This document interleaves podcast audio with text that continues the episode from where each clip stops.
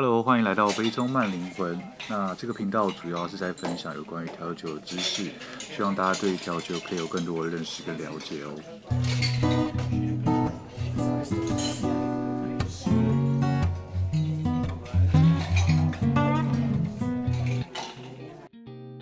Hello，欢迎来到我的频道，我是 Ken。那今天的话比较特别一点，就是我自己想来聊一下，就是有关于。疫情下的酒吧，它的状况是怎么样？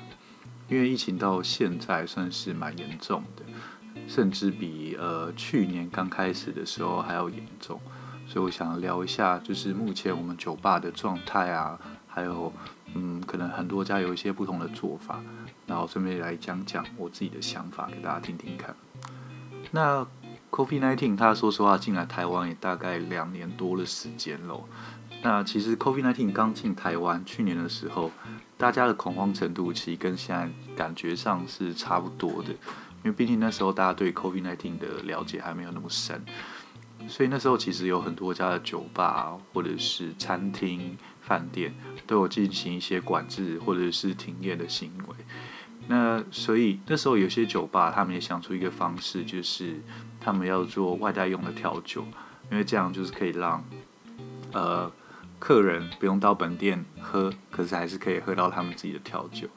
不过因为后来大概两个月多月的时间，开始比较趋缓下来，所以后来就比较没有在 focus 在外带调酒这件事情上面。当然，如果本身就是在做外带调酒的话，那他们他们当然还是持续在做这件事情。不过呢，因为上礼拜又突然一个大爆发。就是上礼拜开始到现在，连续四天都是百例以上的案例，所以现在很多酒吧基本上都是没有开的，因为现在的紧急警报也到了三级嘛，所以其实很多调酒师目前都是呃在家里待业，或者是没有薪水、没有工作这样子，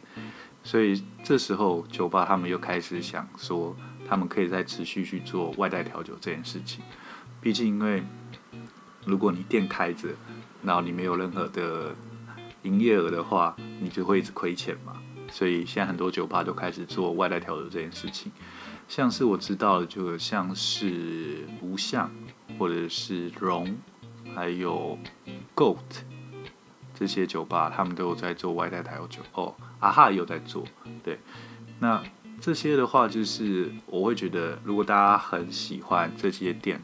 或者是喜欢调酒圈，喜欢出去喝酒的话，可以简单的支持一下，因为其实，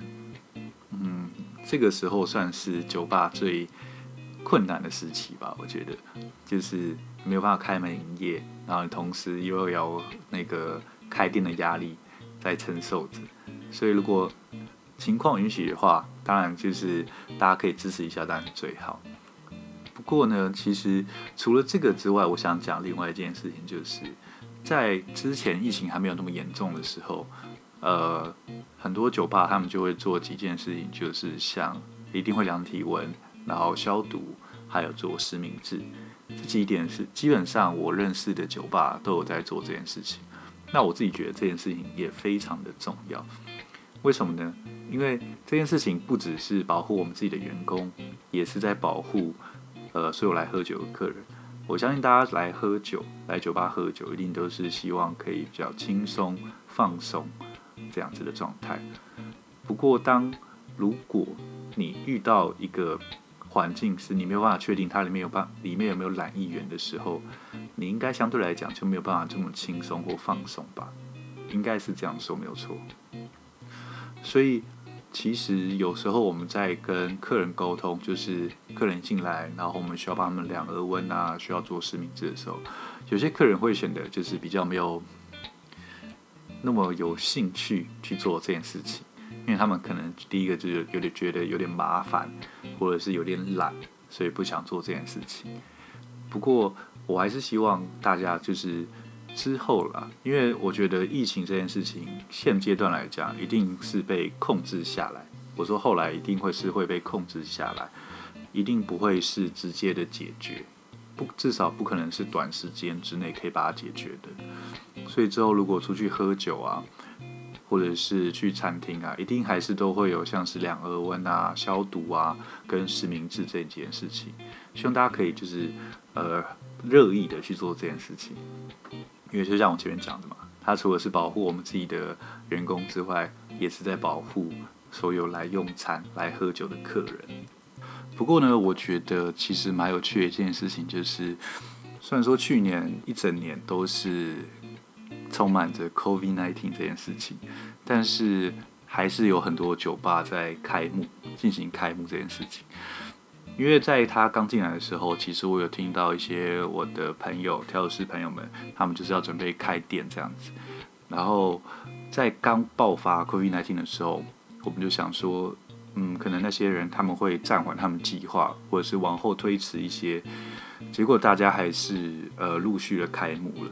当然有可能是因为你房租都已经付进去了啊，你也没办法，所以只好硬着头皮开，或者是有其他的想法，或者是当时疫情已经比较趋缓，没有那么严重。因为那时候来说，台湾真的算是一个比较像平行世界的地方，然后所以也导致可能台湾的一些人对于呃 COVID-19 的想法没有这么的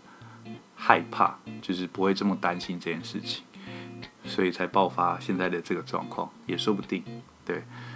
不过呃，我觉得现在是真的比较严重一点了，因为现在真的就是大家都是几乎都是关门休息。对，因为那时候在疫情刚爆发，我说这一次疫情刚爆发的时候，我就问我朋友，他就是已经开店了，然后我就问他说：“那你们这家店你们有什么打算吗？”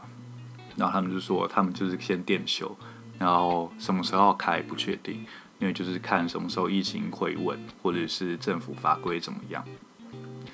然后我那时候跟他说，其实以法规来说的话，店你的店还是可以开。他说他知道，可是因为他还是会害怕，因为害怕客人会是感染他们的员工啊，或者是他们客人彼此之间交叉感染，这样会变得很麻烦，所以他还是决定先暂停营业。然后等疫情回稳之后，再做陆续的打算。那我相信哦，其实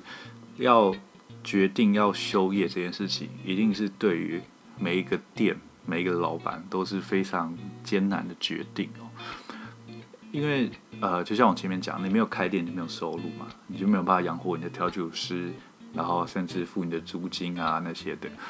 所以。修店这件事情对店家影响一定是非常非常大的，而且我们可能一修就要修两个礼拜，甚至可能会再更久，都很难说。尤其是对那些新开的店家，会是更痛苦的一个决定，因为你刚开始把东西砸进去，结果才刚开没多久，钱都还没有回收回来，你就要开始休业，然后没有办法再去做赚钱这个动作。所以回归到我前面说的那个外带调酒，如果真的有你喜欢的酒吧，他们在做外带调酒的话，有办法的话就加油，稍微支持一下，对，因为我会觉得说这个对于调酒吧，对酒吧来说会是一个呃一个很大的鼓励啦。然后就是真的希望大家这段时间就是不要到处乱跑了。就是，除非非必要因素，就真的不要在街上到处乱跑了。大家一起配合，然后赶快让疫情缓和下来，这样大家才可以再出来喝酒，或是就是正常的生活。